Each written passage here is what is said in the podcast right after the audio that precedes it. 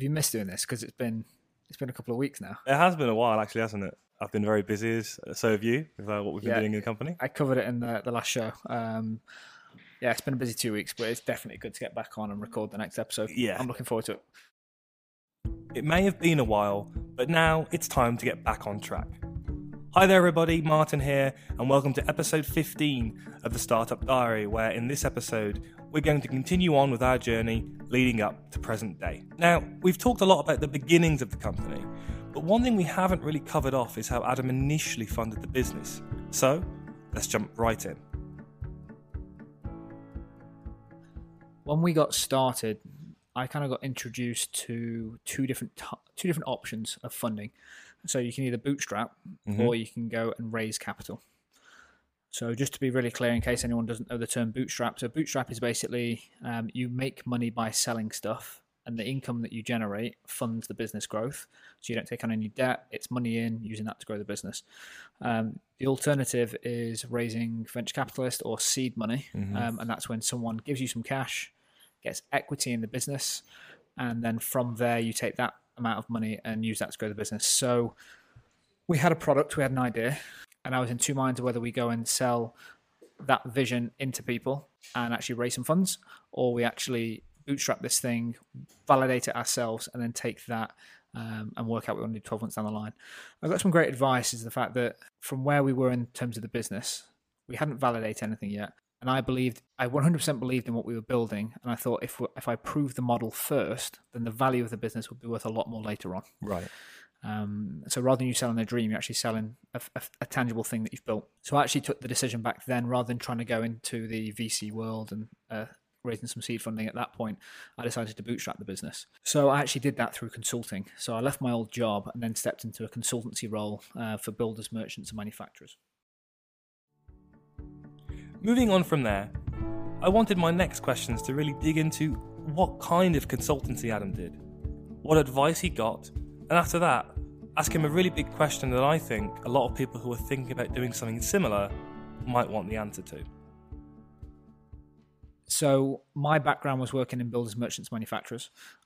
As a side job, I was building websites, doing SEO, PPC, just to kind of get some extra money on the side because that's a world that I knew. And the builders, merchant, builders, manufacturer scene is five, ten years behind everybody else. So there's a big opportunity in terms of someone with both industry knowledge as well as tech web knowledge to go and help them with online marketing, basically all the buzzwords around digital Yeah, yeah. marketing, social media marketing, and all that jazz. Um, I stepped into that role and I did that for about 12 months. So it was kind of digital marketing for builders, merchants, and manufacturers. When did you feel like you were expert enough to do that? Because I think there's a lot of people that think either think they know a lot or probably do know a lot, but think maybe consultant's not for me, or maybe it is. When did you think actually I have to know how to do that? Yeah, that's a really, really good question. So there's, there's there's two answers to this. One, I knew that I knew more than most people that I was currently working with. So I was working in a job. I knew the marketing department, and I knew mm-hmm. what they knew, and I knew I knew more within my own company. But that didn't let me think actually the rest of the the rest of the industry is the same. And there was a big confidence jump in the fact that I got told as long as you know more than the next person in the room, you're adding value. But the real kind of imposter syndrome kicking in element is when you come down to rates. I mean, everyone's going to hire you for £25 a day because you might come up with one idea. The real thing is, is when you're choosing your rates and how much you charge as a consultant, that's really when doubt starts to kind of kick in. Like I knew I knew I've got results, I had clients, I knew my stuff, and I'm generally kind of a confident guy. And Oh, I, yeah. I, and I've no I have no problem selling. Um, but I only sell the stuff that I know I can do. But that wasn't the issue. The issue was is choosing how much you charge as a consultant because what I thought was a good day rate, the market would have said "Ah, he's not very good at what he does. And there's this weird thing that happens with consultancy is as corporates specifically is they think the more that they pay, the better that you are. And I just didn't know that world until I got some advice on it. Okay. And I also know what advice you got and who it was from, so you're into that as well. Yeah, exactly. So I actually got the advice uh, from a good friend of mine who actually later invested in the company. I told him what I was going to charge as a day rate, and he just instantly said triple it. And for me, that was very uncomfortable because I was charging what I thought was the top end of a day rate. And weirdly, this is where kind of previous background might kick you in the arse because that's what I knew a good day rate for the construction industry like labor rates were. Right. Um, and I thought, okay, we'll add a little bit of a premium onto that, and that should be where a consultancy lies. And it was also really good money for me at the time. And then taking a step back, looking at it now, is it might have been good money for me as an individual, but it wouldn't have put enough money into the bank as a business to grow it. Right. So when you're looking at consultancy, and I know we'll probably get onto this, but looking at the reason you want to do it and why, I needed to get extra money into the business to grow the business and not just build a lifestyle for me. Hmm. Yeah, so I ended up tripping my rates, going in, getting a few clients. And then what happens with client work is it's really simple. If you do a good job, everyone wants to work with you. If you do a shit job, you very quickly get fired. And that's what consultancy is like. Um, I believe I did a good job. We won lots more work to the point where we were turning down work. And the consultancy side of what we were doing actually took over the business and it was only at that point when I realized it that I needed to take a step back. So, consultancy seems great, so long as you understand why you're doing it. With so many benefits, I had to ask was there any moments where Adam thought this was a better option than continuing with his own company? Oh, 100%. I mean, when you go from, and just put it in perspective, is after leaving my job, starting the consultancy, is I was earning, let me work this out, I was on five, and four and a half times more per month than my salary doing consultancy, which was a huge amount for me at the time. And there was, there's obviously that point where you say, hold on, this growing your own business thing, why don't I just keep doing consultancy? But the thing is, is one, I'd set out on a mission to build my company, and the consultancy thing was a stopgap to bring the money in. Mm-hmm. To fund the business growth. And then you have to understand why you're doing consultancy before you start doing it. Because I know I've seen and I've heard of so many people get stuck in that consultancy trap. I want to start a business. Let's go and get some money. Let me do some consultancy. And then actually, this pays well, and they get stuck into that lifestyle. And they might like that. But consultancy lifestyle, you're just trading hours for money. And yes, as you get better, you trade less hours for more money, but there's always a ceiling on that. And my kind of mission was to build a scalable business with a great team and you just can't do that as a consultancy. It's a service led business, and it wasn't what I wanted to do. But it took a kind of a, a big reflection on why I started consultancy to say, actually, I need to do the same thing as what I did when I was leaving my company is plan when I'm going to stop this consultancy. So then my top tip for anyone that's doing the consultancy to grow the business would be to say, actually, forget the money side of it. Let's sit back and work out. I want to do consultancy to prove my product before I go and raise seed capital or VC funding, if that's the reason you're doing it. And then set yourself some milestones. So as soon as I've got 1,000 users on my platform, I believe I can raise some money, and then I'm going to cut the consultancy on the head and then go and raise money. Otherwise, if you don't have those milestones, you're just going to keep doing the consultancy because it's really nice money. It's, it goes in your bank account, you're earning four or five times more than you normally would, and you can very quickly settle into that lifestyle. Client work is very different to a set 9 to 5, depending on what kind of job you do. So, I wanted to ask a bit more on what it's like making the shift, what dealing with those demands is really like, and what mistakes Adam made along the way. What was it like dealing with clients? Did you have to think about how you spoke to these people? What was it like? Clients are shit. uh, and like, don't get me wrong, like I had some fantastic clients, but general client services, is it was so different to the world that I knew because what happens is when I worked in a corporate, I had one boss, I had one line manager, yeah, yeah. and I dealt with them. And then I became a consultant and ended up with seven to 10 good clients. But then you have seven to 10 bosses. And as a consultant, that's the role that you're putting yourself in is every client that you have as a consultant is your boss. So you went from having one boss to 10 bosses at the same time, you're trying to build this business on the side, which is what you want to do. It's your dream, but you need to make sure that you're delivering for each of those seven to 10 clients. Balancing that for me was so difficult because I wanted to deliver because it wasn't just the fact I was doing consultancy for the sake of it, as these clients that I was working with would be a stepping stone in the future yeah, for the business they we're so in. key to what you wanted to do. Exactly. I was building some fantastic relationships, so I needed to deliver on what I said I'd deliver. Just generally, client services are super tough. You never under you completely underestimate how much time it's going to take to do a project. So, for example, doing a web build project, I knew roughly how long it would take me because I was the guy that was building simple websites for smaller businesses. As soon as you're dealing with a bigger business, there's five people sat around the table who all have input, and all of a sudden they say, "Actually, Adam, can you come in next Tuesday? We've changed our mind," and it's a nightmare. Like anyone that had dealt with client services completely understands where I'm coming from. It was tough. It was a big lesson, and if you actually just think about what's happened this afternoon as a company, it probably taught me a lot of what we for, for what we've done today. Like we've got part of what we do now is client services, Yeah. and I would not be at all prepped for this. That's why I feel really comfortable doing the client services we do now for our members, um, because I was doing it at a 20 times scale Yeah. like 12 months ago.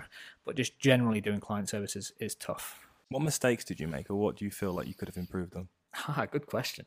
Um, what mistakes did I make? So I was a yes man. That was my problem. Really? Doesn't Yeah. I, I wouldn't have thought you'd say that actually. No, I think so. Having looking back, it, it was it was really clear now. But at the time, I was working for three, four times what I believed I should. So I looked for every opportunity to deliver extra value. Right. So I'd take the extra call at nine o'clock at night. I'd go to meet the client at six o'clock in the evening, knowing it would last for two to three hours, and I, w- I wouldn't bill for it on top. So the problem is, is I had my I had my rate. I then looked for, I looked for every opportunity to deliver value into that above and beyond because I thought I was charging too much.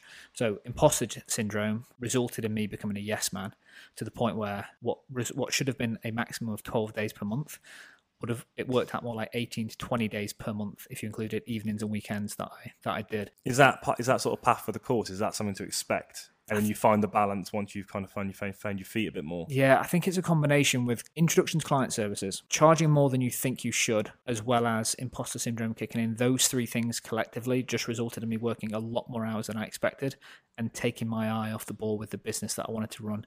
So if I really drill into it, the fundamental problem that I mis- made was taking my eye off the business and focusing purely on the consulting for three to four months. That's all I did. And when I looked at the metrics of the business, they were just standing still for four months. So eventually got there, but the real problem that I made doing consulting was focusing on consulting. Okay.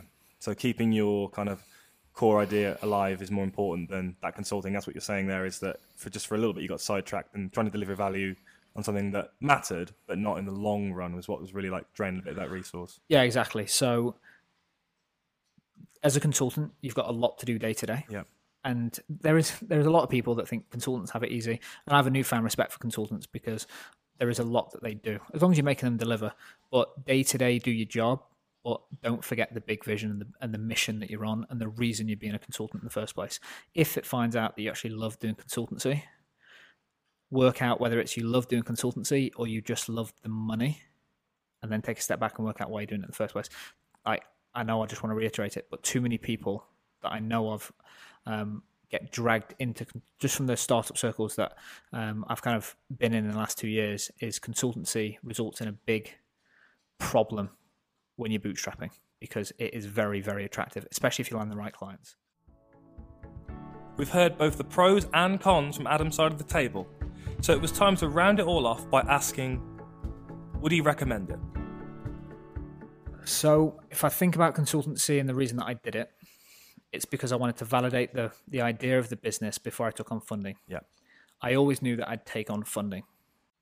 If you've got a business that requires large capital to get it off the ground, whether it's machinery, uh, a team, a development team, a marketing team, if you break down what your business needs to get traction in the first place, and you and you realize actually, for me to have a shot at making this business work, I need a large sum of money to kind of get off the starting block, then bootstrapping it and doing consultancy is not the right thing to do Okay. because you you need a large sum of money. You need to go and raise that money to start your business. If you look at your business and say, what's the MVP? So the minimum minimal viable product that I can create to show that this thing has has legs, this idea could work. I 100% recommend possibly not consultancy, but bootstrapping the business. And what I mean by that is it might not mean you becoming a consultant. It might mean you getting a night job or working at Costa in the day and working on your business in the evening whatever you need to do to keep the lights on in your house and pay the bills while you're growing your business, then do that. Retaining equity in your business in the early days is so crucial because if you validate that idea on your own coin and you put yourself through that pain of hold on do i actually need to go for this fancy dinner or can i save that 50 quid and have an extra test on my marketing campaign of in the course. business i think every founder should go through that pain if you i'm going on off a bit of a tangent now but I know that there's a lot of companies that, that raise funding and they have it easy from day one. And the problem that that creates is you don't understand the value of money because you've just been given a quarter of a million pounds to go and start your business and you don't understand what it's truly like to, to get revenue. If you bootstrap, then you understand what revenue means to the business. Every It's- fight, every exactly kind of, every kind it's of the claw. it's the blood in the business and if you don't understand that your business eventually needs to make money regardless of whether you're trying to scale it up or not it comes down to the bottom line and if you've had 12 to 18 months of looking at your bottom line it's great training so i would recommend whether it's consultancy or i definitely recommend bootstrapping it if it's an option We've covered an important part of how our company developed and hope it sheds some light for some of our listeners that may have been or may be in a similar situation. We're really glad to be back, so thank you very much for listening, and we hope you'll join us next time on The Startup Diary.